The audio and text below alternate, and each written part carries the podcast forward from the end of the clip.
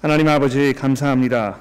아, 이제 저희가 이 마태복음을 통해서 아, 우리를 찾아오셨던 예수 그리스도의 모습을 돌아보며 또 그분을 만나며 아, 그분의 그 음성을 듣기를 원합니다. 저희들의 마음과 생각을 주장하여 주셔서 저희가 집중하여 이 말씀을 잘 듣게 하시고 또 우리가 어떻게 하면 주를 기쁘시게 하는 삶을 살 것인지 깊이 돌아보는 시간이 되도록 도와주시기를 예수 그리스도의 이름으로 간절히 기도합니다. 아멘. 어, 마태복음 11장 2절 말씀부터 19절 말씀까지 저와 함께 교독하시겠습니다. 마태복음 11장 2절의 말씀입니다. 요한이 옥에서 그리스도께서 하신 일을 듣고 제자들을 보내어 예수께 여짜오되 오실 그이가 당신이 오니까 우리가 다른 일을 기다리오리까 예수께서 대답하여 이르시되 너희가 가서 듣고 보는 것을 요한에게 알리되 맹인이 보며 못 걷는 사람이 걸으며 나병 환자가 깨끗함을 받으며 못 듣는 자가 들으며 죽은 자가 살아나며 가난한 자에게 복음이 전파된다 하라. 누구든지 나로 말미암아 실족하지 아니하는 자는 복이 있도다 하시니라.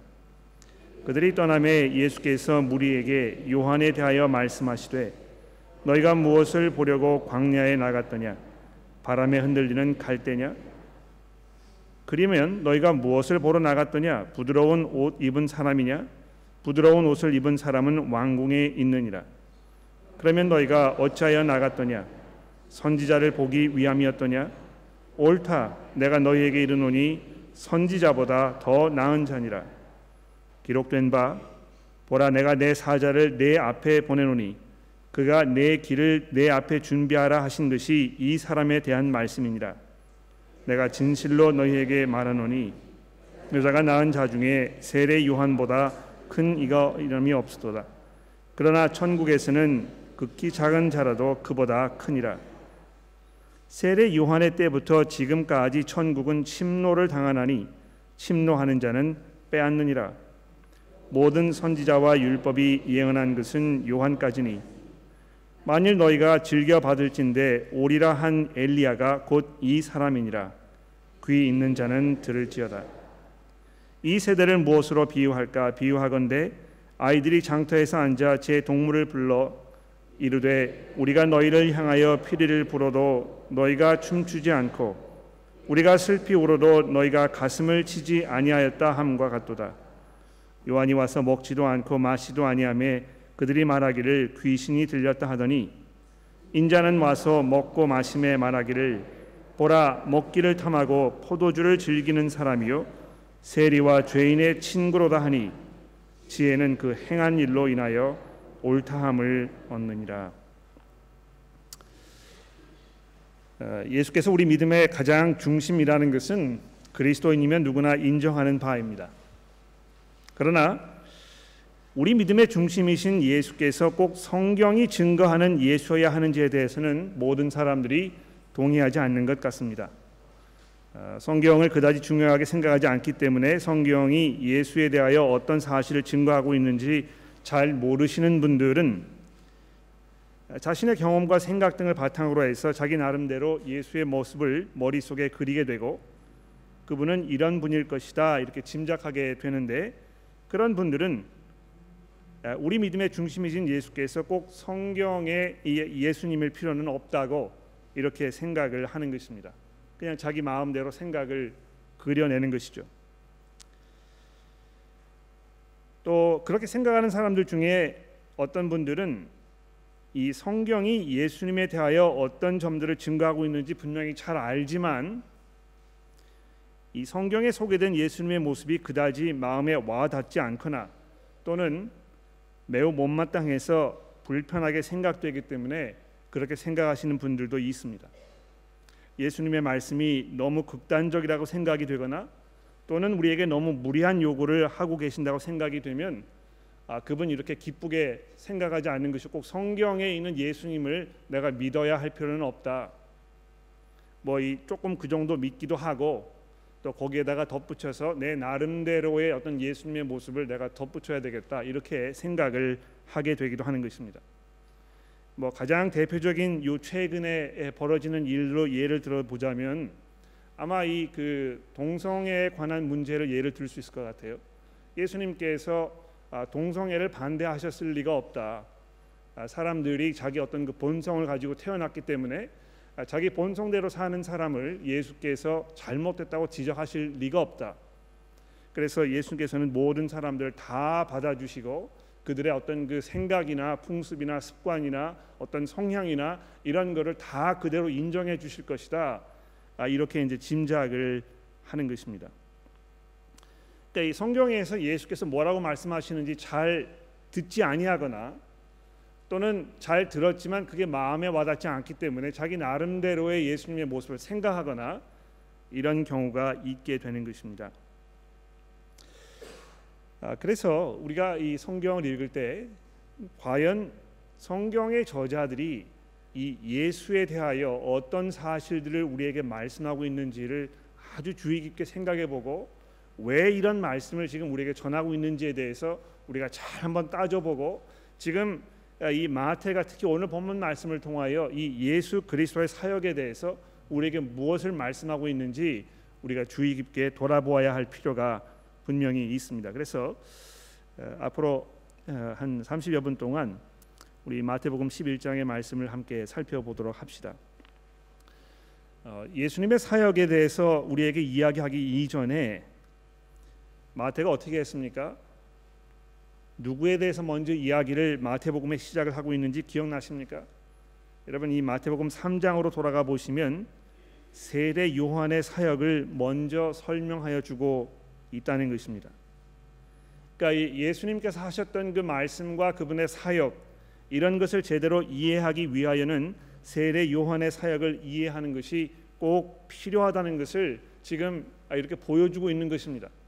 먼저 이 세례 요한의 옴과 그의 사역에 대해서 설명을 한 후에 비로소 그 뒤를 이어서 예수께서 등장하시는 것을 우리가 볼 수 있다는 것이죠.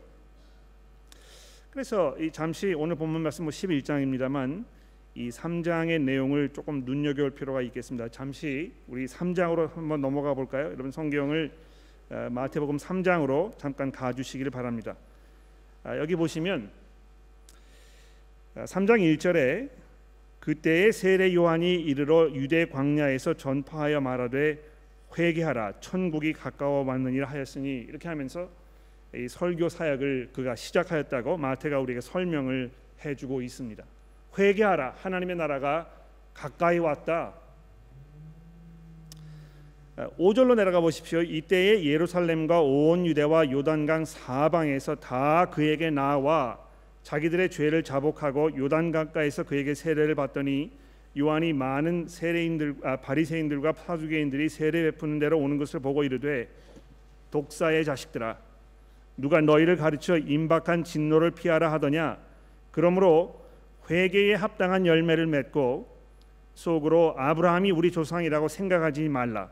내가 너희에게 이르노니 하나님이 능히 이 돌들로 아브라함의 자손이 되게 하시리라 이미 도끼가 나무에 나무 뿌리에 놓였으니 좋은 열매를 맺지 않은 나무마다 찍혀 불에 던지느니라.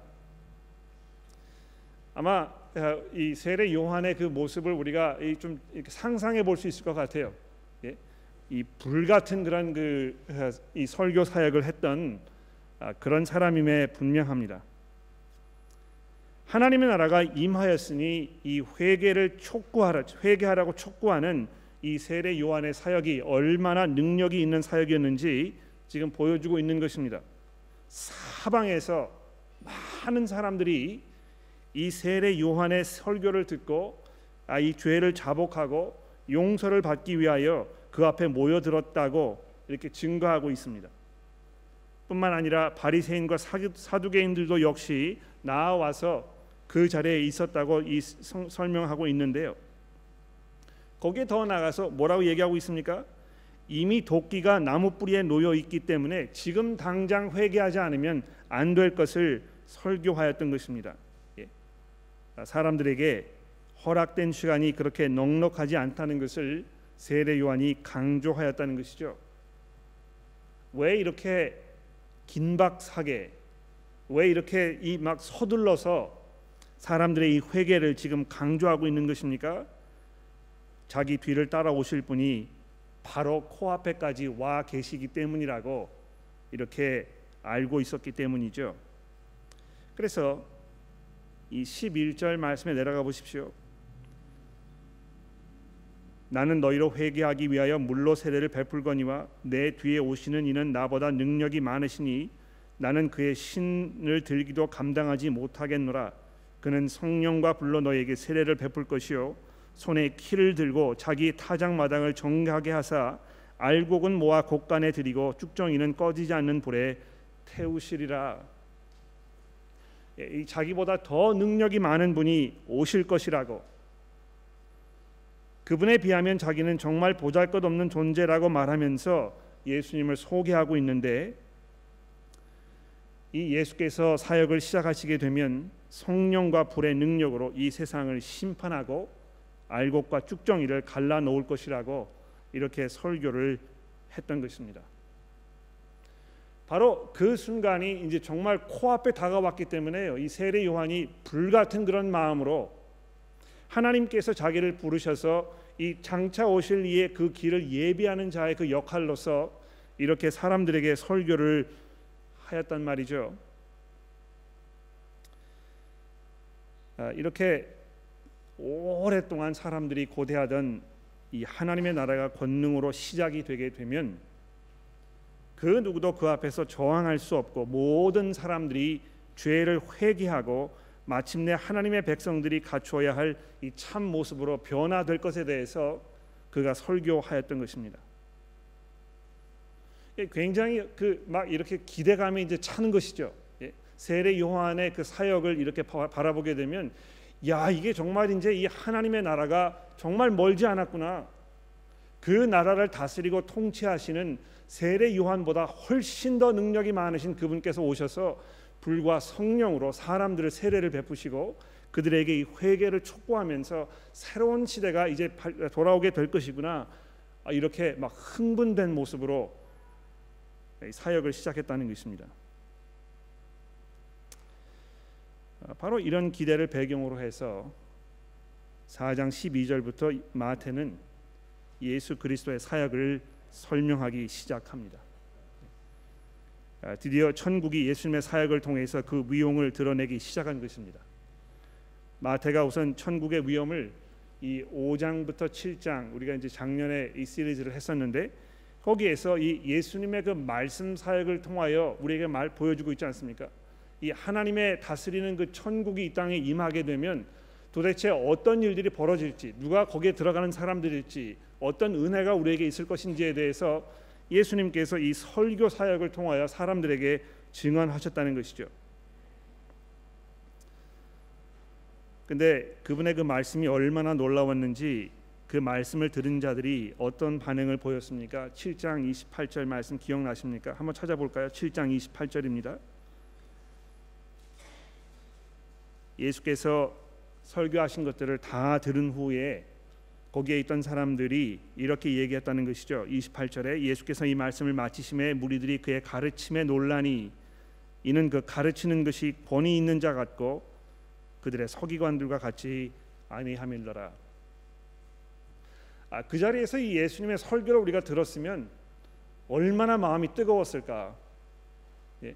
여러분 기억나십니까? 이 부활하신 예수께서 어, 담에석 도상으로 내려가던 아, 그 제자들 만나셔가지고 아, 그들에게 이 성경을 설명하셨더라 이렇게 누가 우리에게 설명하고 있는데요.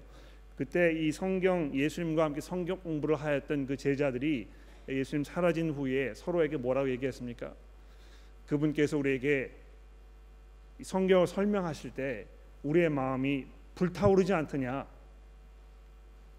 아마 아, 이 천국에 대하여 증거하셨던 예수의 설교를 들었던 사람들이 아마 그런 마음이 아니었을까 이렇게 짐작을 해 봅니다. 더군다나 마태는 계속해서 설교와 더불어 이 하나님의 나라의 권세를 그가 행하신 그 이적을 통하여 나타내셨다고 우리에게 설명하고 있습니다. 이번 아, 우리 그 시리즈가 이제 이 9장부터 시작이 되었는데 9장과 10장과 11장 이렇게 쭉 넘어가면서 이 하나님의 나라가 마치 이 쓰나미처럼 막 거세게 밀고 들어오는 그래서 그 앞을 가로막고 있던 모든 장애물들이 모조리 쓸려 내려가 버리는 이 광경을 지금 설명하고 있는 것입니다. 아, 오늘 본문 말씀에도 예수께서 자기가 하셨던 그 사역을 이렇게 말씀하고 있지 않습니까? 너희가 가서 듣고 보는 것을 요한에게 알리되 맹인이 보며 못 걷는 사람들이 걸으며 나병 환자들이 깨끗함을 받으며 못 듣는 자가 들으며 죽은 자가 살아나며 가난한 자에게 복음이 선파된 전파된다 전하라. 그러니까 예수께서 이 땅에 오셔서 하신 일이 무엇입니까? 예, 하나님의 나라를 선포하시고 그 나라가 이 땅에 도래하였을 때에 이 사람들을 짓누르고 얽매였던 그 모든 죄악들이 다 사라져 버리고 우리가 거듭나게 되고 하나님 앞에서 이 새로운 삶을 살게 되는 이 시대가 있게 되었다고 지금 증거하고 있는 것입니다. 아마 이 마태복음의 이 그 특히 8장, 9장, 10장을 이렇게 읽으시면서 아, 거기에 기록되어 있는 이 예수님들의 예수님의 이 놀라운 그 능력과 그분이 하셨던 그 일들 이런 걸 우리가 자세하게 읽고 생각해 보게 되면 정말 마음이 흥분되는 것입니다.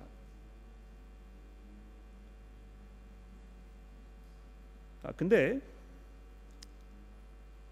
아, 요한이 예수님의 이 사역을 보면서 마음이 흥분되기는커녕 어떻게 되었습니까? 2절 말씀해 보십시오. 요한이 옥에서 그리스도께서 하신 일을 듣고 제자들을 보내어 예수께 여짜오되 오실 그이가 당신이 오니까 우리가 다른 일을 기다리오리까.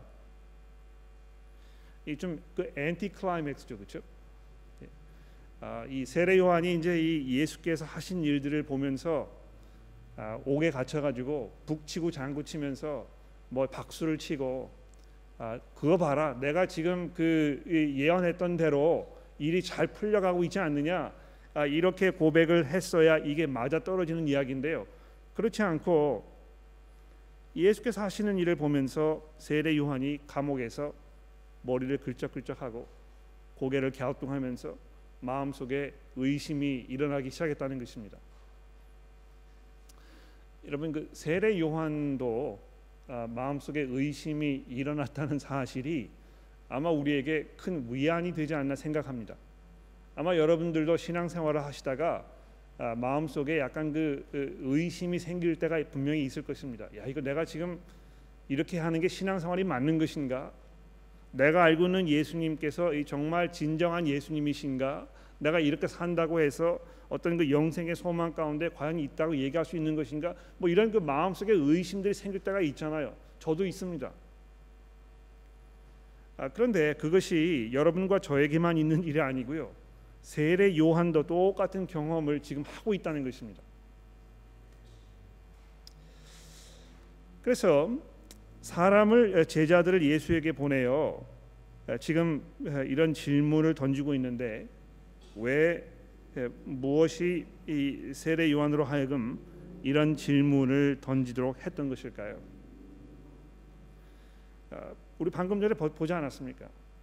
세례 요한이 설교하기를 지금 이분이 오시게 되면 마치 이 하나님의 나라가 당장 이루어져 가지고 이 거칠 것이 없는 이 하나님 나라의 그 권세가 그 위용을 나타내고 모든 사람들이 순간적으로 변화되고 회개하여 이 참 하나님의 그 왕국이 이제 실현될 것에 대한 어떤 그 확신이 있었는데 어, 예수께서 어, 사람들에게 어떤 그 권세와 능력으로 호령하시면서 어, 사람들의 어떤 그 회개를 이끌어내시기보다는 그저 뭐 이 시골에서 지금 뭐 설교하고 다니시면서 뭐 이 불쌍한 사람들 도와주기도 하고 병 들린 사람 어, 고쳐주기도 하고 이렇게 하니까 자기가 기대했던 것하고 잘 맞아 떨어지지가 않았던 것입니다. 아, 근데 거기에 대해서 예수께서 지금 이 자기 사역을 설명하시는 이 내용을 들어보십시오. 어, 맹인이 보며 못 걷는 사람이 걸으며 나병 환자가 깨끗함을 받으며 못 듣는 자가 들으며 죽은 자가 살아나며 가난한 자에게 복음이 전파된다 하라 하셨던 이것이 왜 여기에 있는 것입니까? 예? 왜 예수께서 지금 마태복음에서 이런 기적들을 일으키고 계셨던 것입니까?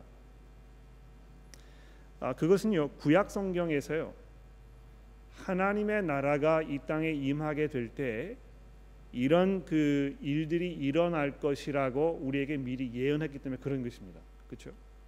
아, 하나님의 나라가 아, 이 땅에 이 도래하게 되면 우리가 무엇을 기대할 수 있을지를 구약 성경이 이런 식으로 설명하고 있기 때문에 그런 것입니다. 죽은 사람이 살아나고 예, 나병 환자가 고침을 받는다. 하나님께로부터 격리되어서 하나님께 나아갈 수 없었던 마치 죽은 사람처럼 취급받았던 이 사람들이 이 거듭나게 되는 아, 그런 그 구약 성경이 제가 이 참고로 이제 이사야서 29장과 35절에 35장의 말씀 거기다 적어 드렸는데 집에 가서 찾아보시면 아마 이, 이 이사야서에 있는 이 말씀이 이제 그대로 인용되고 있는 것을 여러분이 확인할 수 있을 것입니다. 재미있는 사실은요. 예수님께서 마태복음에서 이러한 그 기적들을 일으키셨을 때 사람들이 그것을 보고 어떤 반응을 보였습니까? 야, 참 기가 막히다. 어떻게 저럴 수 있을까? 참 그 신기한 능력을 가졌네. 야, 이게 참 뭐 그 놀라운 선지자가 우리에게 일어난 것 같아. 아, 이런 식으로 반응했다는 것입니다.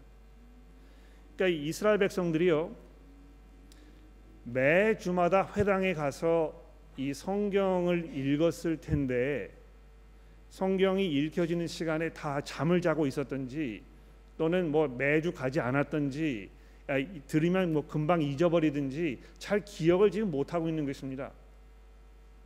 여러분 그 교회에서 성경이 이렇게 읽혀질 때 아, 딴 생각하시는 분 혹시 계시는지 모르겠어요. 야, 이거 왜 할까? 아 이게 좀뭐이 설교 시간도 길어 죽겠는데 거기다가 뭐 한 한 15분 정도 이렇게 성경 봉독까지 하니까 이 불편해서 못 앉아 있겠다. 아이고 허리 아프고 뭐 배도 고프기도 하고 그러니까 이 성경의 말씀을 우리가 주의 깊게 자세하게 생각하지 아니하고 마치 우리 신앙 생활은 그냥 적당히 넘어가는 것으로 그냥 내가 느끼는 대로 행동하고 뭐 이 진실된 믿음이라는 것은 그냥 내 이 감정을 표출하는 것으로만 이렇게 생각하게 되면 계속해서 무지 가운데 있는 것입니다. 그러니까 이스라엘 백성들이 구약 성경에서 이 선지자들이 이 그리스도의 사역에 대하여 아주 자세하게 친절하게 설명을 해주고 있는데도 불구하고 예수께서 오셔서 그 사역을 감당하셨는데도 아무도 그것을 잘 알아차리지 못했다는 이 사실이 얼마나 안타깝고 답답한 일인지 모르는 것이죠.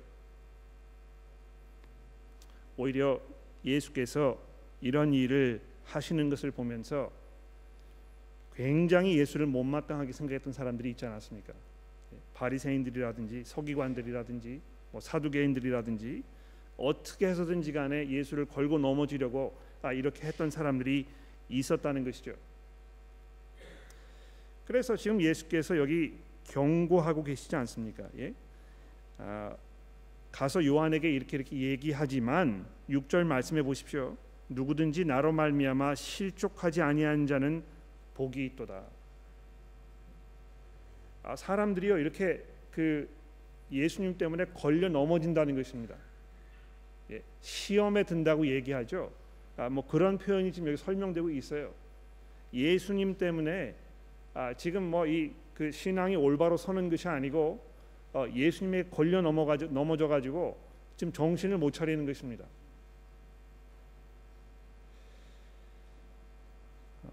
뭐 우리 가운데에도 얼마든지 그런 일이 벌어질 수 있을 것 같아요.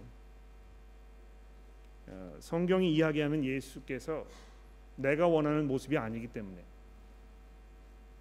내게 너무 무리한 욕을 하고 계신다고 생각하기 때문에 야 이게 참 예수 너무하시다. 어떻게 이렇게 얘기하실 수 있을까? 뭐 지난주 말씀에도 기억나십니까? 아, 너희가 너희 아버지나 자식이나 너 아내나 나보다 더 사랑하면 내게 합당하지 않다. 그러니까 그렇게 말씀하신 것을 어떻게 다르게 설명할 수가 없습니다. 그렇죠? 그런데 그 말씀을 들은 우리 한국 사람들은 이 가족이라는 단위를 너무 중요하게 생각하기 때문에 야 예수라는 분이 참 이게 좀 너무 극단적이다. 이 광신자를 만들려고 작정했나 보다. 누구든지 자기 십자가를 지고 나를 따라오지 아니하면 내게 합당하지 아니하다 이렇게 말씀하셨던 예수의 그 부르심에 우리가 주저하게 되는 것이죠. 야 이거 정말 내가 내 가진 모든 것을 다 그분에게 걸고 내가 온전하게 그분의 제자로 그분의 삶에 내 자신을 맡길 것인가 이 선뜻 마음에 이 결정이 서지 않는 것입니다. 그냥 우리 나름대로 우리 방식대로 그냥 살면서 그냥 내가 원하는 것이 있을 때 내가 필요한 것이 있을 때 내가 기도하는 것 내가 간구하는 것을 그냥 내게 주시는 분 그냥 내가 이 땅에서 잘 살고 잘뭐 행복하게 사는 그 삶을 보장해 줄 수 있는 정도로의 예수님을 생각한다면 그럼 내가 뭐 따라가겠다. 내가 그분 믿겠다 이렇게 생각하지만 나에게 헌신을 요구하시고 내가 이 땅에서 어, 어떤 그 십자가를 지고 가는 사람처럼의 삶을 내게 요구하는 것은 나는 거기까지는 할 수 없다. 예수께 걸려 넘어지는 것입니다. 그렇죠? 누구든지 나로 말미암아 실족하지 아니하는 자는 복이 있다 이렇게 말씀하셨습니다. 자 그리고 나서 뭐이 어, 그 이야기를 들은 사도 요한의 세례 요한의 제자들이 예수께 가가지고 어, 이 대답을 잘 설명을 했겠죠. 근데 7절 말씀해 보시면 그들이 떠남에 예수께서 무리를 보고 요한에게 대답하여 말씀하시되 너희가 무엇을 보려고 광야에 나갔더냐? 바람에 흔들리는 갈대냐? 그러면 너희가 무엇을 보러 나갔더냐? 부드러운 옷을 입은 사람이냐? 부드러운 옷을 입은 사람들은 왕궁에 있느니라 그러면 너희가 어찌하여 나갔더냐? 선지자들을 보기 위함이었더냐? 옳도다. 너희가 내가 너에게 이르노니 선지자보다 더 나은 자니라. 기록된 바 보라 내가 내 사자를 내 앞에 보내노니 그가 내 길을 내 길을 내 앞에 준비하리라 하신 것이 이 사람에 대한 말씀이니라. 내가 진실로 너에게 말하노니 여자가 낳은 자 중에 세례 요한보다 큰 이가 일어남이 없도다. 그러나 천국에서 아, 지극히 작은 자라도 그보다 크니라 세례 요한의 때부터 지금까지 천국은 침노를 당하는 당하나니 침노하는 자는 빼앗느니라 모든 선지자와 율법이 예언한 것은 요한까지니 만일 너희가 즐겨 받을진대 오리라 한 엘리야가 곧 이 사람이라 귀 있는 자는 들을지어다. 자 이렇게 정리를 하고 계십니다. 아, 여러분 그 복음서를 쭉 읽어 보시면은요 예수님께서 귀 있는 자는 들을지어다 이렇게 종종 말씀하셨습니다. 근데 어, 귀 있는 자는 들을지어다 하는 이 표현은요. 아, 내가 지금 정말 중요한 이야기를 하고 있기 때문에 이거를 잘 알아들어야 할 텐데 너희 중에는 이게 무슨 말인지 못 알아듣는 사람도 있을 것이다. 경고하는 말씀입니다. 그러니까 우리가 이 그이 그, 부분을 이렇게 쭉 읽으면서 이제 바짝 긴장하게 되는 것이죠. 야 이거 이 목사가 이거 설명하게 될 텐데 내가 이 설명을 듣고 이걸 알아들을 것인가 못 알아들을 것인가 내가 귀가 있는 들을 귀가 있는 사람인가 아닌가 이렇게 정신이 이제 번쩍 들게 되는 것이죠. 왜 예수께서 이 말씀을 하셨을까요? 세례 요한에 대하여 여자에게서 난 사람 중에 가장 큰 사람이라고 예수께서 이렇게 그 칭송을 하고 있습니다. 왜 세례 요한이요 여자에게서 난 사람 중에 가장 큰 사람입니까? 보십시오. 오랜 세월 동안 구약 시대의 이 선지자들이 장차 오실 예수 그리스도에 대하여 예언하였습니다. 그렇죠? 아, 근데 이 사람들은요, 이 멀리서 그 희미하게 보이는 이 메시아의 모습을 바라보면서 이렇게 설명했던 것 뿐입니다. 그러니까 직접 다가가지고 예수의 모습을 보고 그분의 음성을 듣고 그분과 대화하고 이렇게 할 수가 없었던 것이죠.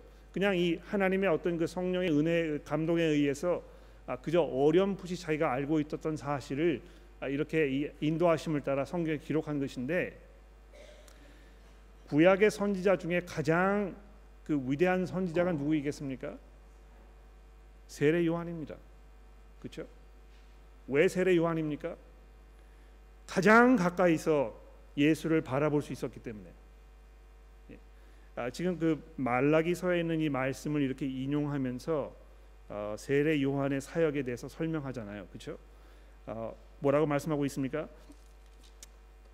보라 내가 내 사자를 내 앞에 보내노니 그가 내 앞길을 준비하리라 하신 것이 이 사람에 대한 말씀이라. 즉 하나님께서 하나님의 어떤 그 특별한 메신저 사자 천사를 보내 가지고 바로 뒤에 오실 분의 그 길을 예비하도록 이렇게 마련해 놓으셨다는 것입니다. 그러니 지금 이, 이 길을 예비하는 이 사람은요 길을 지금 닦으면서 바로 지금 자기 뒤를 따라오는 이 분, 이 분을 지금 알아차린 것입니다. 그러니까 예수님과 동시대를 살았던 구약 시대의 마지막 선지자라고 얘기할 수 있습니다. 그런 면에서 여자들의 여자에게서 난 사람 중에 가장 큰 사람이라고 얘기할 수 있는 것입니다. 왜 그렇습니까? 예수 그리스도에 대하여 그때까지 살았던 모든 사람들 중에 가장 분명하게 가장 근접하게 예수의 실체에 대하여 설명할 수 있는 분이었기 때문에 그렇다는 것이죠. 근데 예수께서 뭐라고 말씀하셨습니까? 그러나 천국에서는 지극히 작은 자라도 그보다 더 크다. 즉 다시 말해서요. 여기 앉아 계시는 분들 중에 아, 내가 가장 아, 뭐 정말 보잘것없는 믿음을 가지고 있다. 내 믿음은 좀 연약해서 뭐 이렇게 사람들에게 드러낼 만한 아, 그런 가치조차 없다. 이렇게 생각하시는 분이 계시더라도 그 분이 세례 요한보다 더 크다는 것입니다. 왜 그렇습니까? 세례 요한보다 더 분명하게 예수 그리스도에 대하여 알고 있기 때문에 그런 것입니다. 예. 여러분과 저는요 세례 요한이 알지 못하였던 아주 놀라운 사실 한 가지를 알고 있습니다. 무엇입니까? 그리스도께서 여러분과 저의 죄를 위하여 죽으셨다가 이제 부활하셔서 하나님의 아들로 이 온 세상에 공포되셨다는 사실을 우리는 성경의 증거를 통하여 분명히 알고 있는 것입니다. 아, 세례 요한도 이 여자가 태어나 여자 몸 태어난 지 가장 큰 사람이었지만요 자기 눈으로 그것을 목격하지 못했습니다. 아, 예수께서 그런 일을 하실 것이라고 세례 요한도 알지 못했던 것입니다.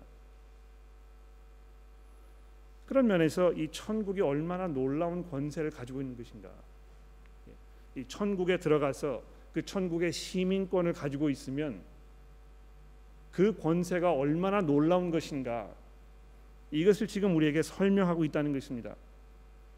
여러분 그 어, 호주 여권이 어, 뭐 이 세계의 거의 모든 나라들을 비자 없이 들어갈 수 있는 아, 그런 그 대단한 힘을 가지고 있다고 제가 얼마 전에 이그 어, 신문 기사를 통해서 읽었는데요. 뭐 한국 여권도 그런 것 같아요. 여러분 가지고 계시는 그 여권이요 호주 여권이나 한국 여권이 아니고 뭐 이 그 아주 작은 나라에서 보잘것없는 여권을 가지고 있다고 생각해 보십시오. 별 볼 일 없잖아요, 그렇죠?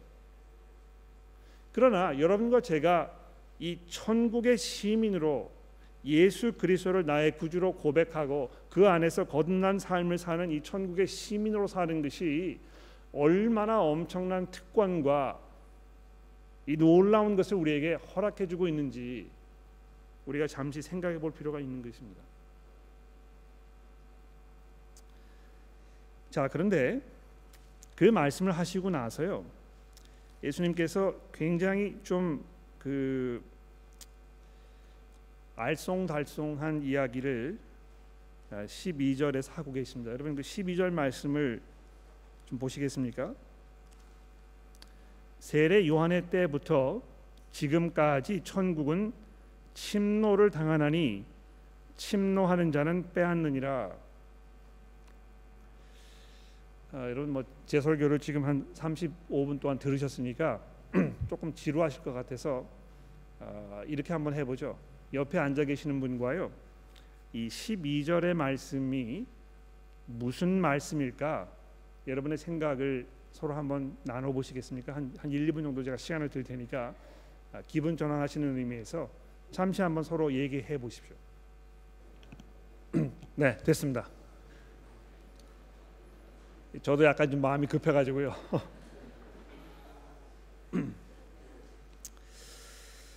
음, 12절 말씀을 개역 개정 성경으로 읽으시면 어, 천국은 침노를 당하나니 이렇게 되어 있습니다. 그 침노라는 말은 이제 그 침략을 받는다는 것입니다. 그렇죠? 뭐 공격을 받는다 그런 뜻입니다. 그래서 어, 지금까지 천국은 침노를 당하나니 그러니까 이 천국이 어떤 그이 어, 공격을 받아가지고 지금 막 휘청거리고 어, 그런 그 상황을 이렇게 연상하시면 될 것 같아요. 아, 그게 이제 개혁 개정의 번역입니다. 아, 근데 아, 저처럼 이렇게 대조 성경을 가지고 계시는 분들이 계시면 새 번역 성경 그 바로 옆에 있는 것을 보십시오. 아, 전혀 다른 방법으로 아, 이 12절의 말씀을 번역한 걸 아실 것입니다. 세례자 요한은 요한의 때로부터 지금까지 하늘나라는 힘을 떨치고 있다. 그렇죠? 어떻게 이렇게 번역이 다를 수가 있을까? 왜 한쪽에서는 하나님의 나라가 이 권세가 있는 것처럼 이야기를 하고 개혁 개정 성경에서는 하나님의 나라가 힘이 없이 이렇게 휘청거리는 모습으로 공격을 다 당하는 그런 모습으로 아, 이렇게 번역을 하고 있을까? 아, 그거 이제 그, 그 이유는요. 아, 우리 뭐 한국어에는 이제 그런 아, 그 문법이 없는데요. 이 이 헬라어 성경에 있는 그 문법에 보면 어떤 동사들은 이 수동형과 능동형을 동시에 이렇게 전할 수 있는 아, 그런 그 동사들이 있습니다. 그러니까 아, 그 내가 뭐를 먹었다 하면 이제 그 수동형, 능동형이죠, 그렇죠? 그런데 이 먹힘을 당했다 이제 그러면 수동형이 되거든요. 아 근데 여기 지금 그 에, 힘을 떨치고 있다 이렇게 번역되었거나 혹은 침노를 당한다는 이 단어가 바로 그런 단어입니다. 아, 그래서 제가 그 여러분 혼란스러우실 것 같아 가지고 주보에다가 아, 그제 나름대로의 번역을 제가 마련해 드렸습니다. 제 나름대로 번역 그첫 부분은 세 번역의 번역을 제가 이렇게 따온 것이고요. 아, 두 번째 이 그 나머지 부분은 이제 제가 번역한 것인데 아, 세례 요한의 때부터 지금까지 천국은 힘을 떨치고 있다. 그러나 난폭한 자들은 천국을 빼앗으려 한다. 아, 이렇게 번역하는 것이 아마 그 예수님께서 의도하셨던 것과 가장 근접하지 않나 하는 것이 제 주장입니다. 이거 뭐 그 성경의 주석가들이 뭐라고 이거를 번역했는지를 찾아보면 여기 뭐 한 한 그 열 대까지 정도 번역이 이렇게 있는데요. 아, 그걸 뭐 제가 다 하나하나 여러분에게 설명드릴 수는 없고 아, 제가 왜 이것을 아, 이 선택을 하였는지에 대해서 좀 말씀을 드려보도록 하겠습니다. 재밌는 사실은요. 그 NIV 영어 성경을 가지고 계시는 분들은 아, 이세 번역 성경과 비슷한 뜻으로 번역한 것을 아마 확인해 보실 수 있을 것입니다. Since the days of the John the Baptist, kingdom of heaven has been advancing with the force. 그러니까 이 하나님의 나라가요 이 땅에 지금 그 뭐이 거역할 수 없는 어떤 그 불가항력적인 힘으로 이 땅에 막 이렇게 지금 몰려오고 있는 아, 그런 것을 말씀하고 있다는 것입니다. But violent people are trying to take it away. 그러니까 난폭한 자들이 천국을 빼앗으려 한다. 제가 왜 이렇게 번역을 한 것이냐 하면 어, 예수님께서 이 하나님 나라에 대해서 설명하실 때 이렇게 그 두 가지 측면이 있다는 사실을 지금 말씀하고 있다는 것입니다. 예, 예수님께서도요 하나님의 나라가 이 땅에 지금 도래하고 있는 장면을 설명하시면서 그분의 그 능력으로 그분의 그 권세로 거침없이 이 땅의 모든 그 사탄의 권세가 물러가고 사람들이 거듭나고 변화되는 아, 이런 것들을 마태가 좀 증거하고 있습니다만 동시에 마태복음에는 그것을 반대하고 아, 예수를 아, 핍박하고 예수의 제자들을 핍박하려는 그런 사람들의 모습이 속속히 등장하고 있다는 것입니다. 실제로 세례 요한이 아, 지금 감옥에 갇혀 있잖아요. 그렇죠? 그리고 13장에 넘어가게 되면 이미 그때는 이제 그 어, 교수형을 당한 아, 그 상황임을 우리가 설명하고 있습니다. 아, 거기서 좀 더 지나가지고 한 열대 장 정도 지나고 나면 어떤 일이 벌어지게 되어 있습니까? 예수께서 십자가 위에 못 박히실 그 상황이 지금 코앞에 다가와 있는 것입니다. 그래서 어, 하나님의 나라가 이 땅에 임하였을 때 아, 정말 그 권세 있게 능력 있게 이 땅의 변화를 불러 일으키는 그런 그 권세 있는 모습으로 등장하고 있지만 동시에 아, 이 걷잡을 수 없는 어떤 그 반대 세력 그 사람들이 들고 일어날 것에 대해서 예수님 지금 경고하고 있는 것입니다. 바로 그것을 들어야 하는 것입니다. 여러분 들을 귀가 있으십니까? 어, 하나님의 나라가 이 땅에 임하는 것을 마치 어떤 그 승리주의적인 것처럼 아, 이렇게 설명하고 생각하시는 분들이 굉장히 많은 것 같아요. 아, 이 땅에 이 그리스도의 문화가 피게하자.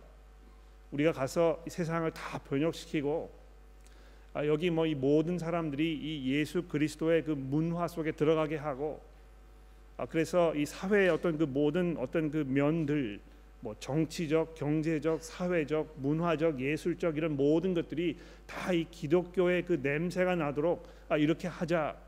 우리가 얼마든지 그렇게 할 수 있다. 아, 이렇게 그 승리주의 아, 이것을 생각하시는 분들이 굉장히 많다는 것입니다. 아, 마치 우리가 개선 장군처럼 이 세상에서 이뭐 모든 것을 다 지금 누릴 수 있는 것인 것처럼 이렇게 생각하는 것이죠. 은사주의 교회가 그런 경우가 굉장히 많습니다. 우리가 이 성령의 은혜 가운데 들어가면 뭐 이 기적을 일으키고 뭐 이 걷잡을 수 없이 이 세상을 우리가 통치하게 될 것이라는 어떤 그 기대감 이런 것이 팽배한 것입니다. 그러나 예수께서 우리에게 무엇을 경고하고 있습니까? 하나님의 나라가 이 땅에 도래하게 되면 예수께서 재림하시기 이전까지 해산의 고통이 있을 것이라고 우리에게 경고하고 있는 것입니다. 여러분의 삶 속에서 그리스도인이기 때문에 이 해산의 고통을 겪고 있잖아요. 그렇지 않습니까? 그리스도인으로 사는 것이 얼마나 어렵습니까? 내 죄와 싸워야 하고 그리스도를 증거하는 일이 정말 정신적으로 육체적으로 피곤한 일이고 많은 희생을 요구하고 또 세상으로부터 손가락질을 당하고 어, 그래서 어, 누구든지 경건하게 살고자 하는 사람은 핍박을 받을 것이라고 사도 바울도 우리에게 증거하고 있지 않습니까? 바로 그것이 이 하나님 나라의 양면성입니다. 우리가 이 땅에 사는 동안에는요, 이 두 가지 측면을 항상 아, 이 공유하면서 살게 되어 있습니다. 물론 우리가 예수 그리스도 안에서 거듭나서 하나님과 올바른 관계 속에 영생의 소망 가운데 우리의 삶을 기쁨과 감사함으로 살아가게 되었습니다. 얼마나 이 복음의 능력이 놀라운 것인지 모릅니다. 제가 이 교우 여러분들의 삶을 돌아보았을 때 여러분의 삶이 변화되고 여러분의 생각이 바뀌고 여러분께서 이 정말 경건한 삶의 결정들을 내리시면서 내가 이 주를 위해 살겠다. 내가 그리스도의 복음을 위하여 살겠다는 결정들을 내리시는 교우 여러분들의 그 모습이 얼마나 대단한 일인지 모릅니다. 그러나 복음 사역이 어렵잖아요. 그렇지 않습니까? 이 신앙 생활을 하는 것이요 굉장히 어렵습니다.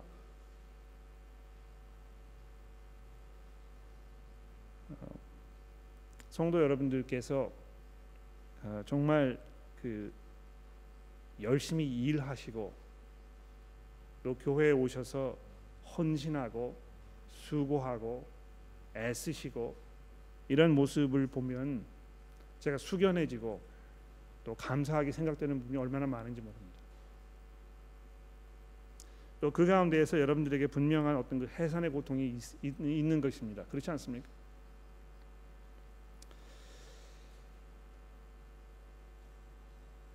아, 우리가 이 예수를 만나게 되었기 때문에 그분의 그 능력과 은혜를 온전하게 이해하고 그 은혜 가운데 우리가 살고 있습니다. 아, 그러나 동시에 예수 그리스도께서 이 땅에 오시기 이전까지 우리에게 많은 어려움이 있을 것이고 우리가 그만큼 희생하지 않으면 안 되고 바로 그런 일들 때문에 예수로 인하여 실족하는 사람들이 분명히 있을 것입니다. 그러니까 끝까지 가지 않는 것입니다. 중간에 포기하거나 아, 이 말씀을 들었는데도 불구하고 그 말씀이 삶 속에서 열매를 맺지 않는 것입니다. 왜 그렇습니까? 너무 많이 희생이 있기 때문에 내가 포기해야 될 것이 너무 많기 때문에 내가 내 하고 싶은 것대로 내 이 육신의 정욕대로 살지 아니하고 모든 불의한 것과 경건하지 않은 것을 다 버리는 이런 것을 원치 않기 때문에 결국에는 어, 하나님 앞에 나아가지 않는 이런 사람들이 분명히 있게 될 것이라는 것입니다. 아, 예수의 예수님의 경고의 말씀을 우리가 귀담아 들어야 할 것입니다. 기도하겠습니다.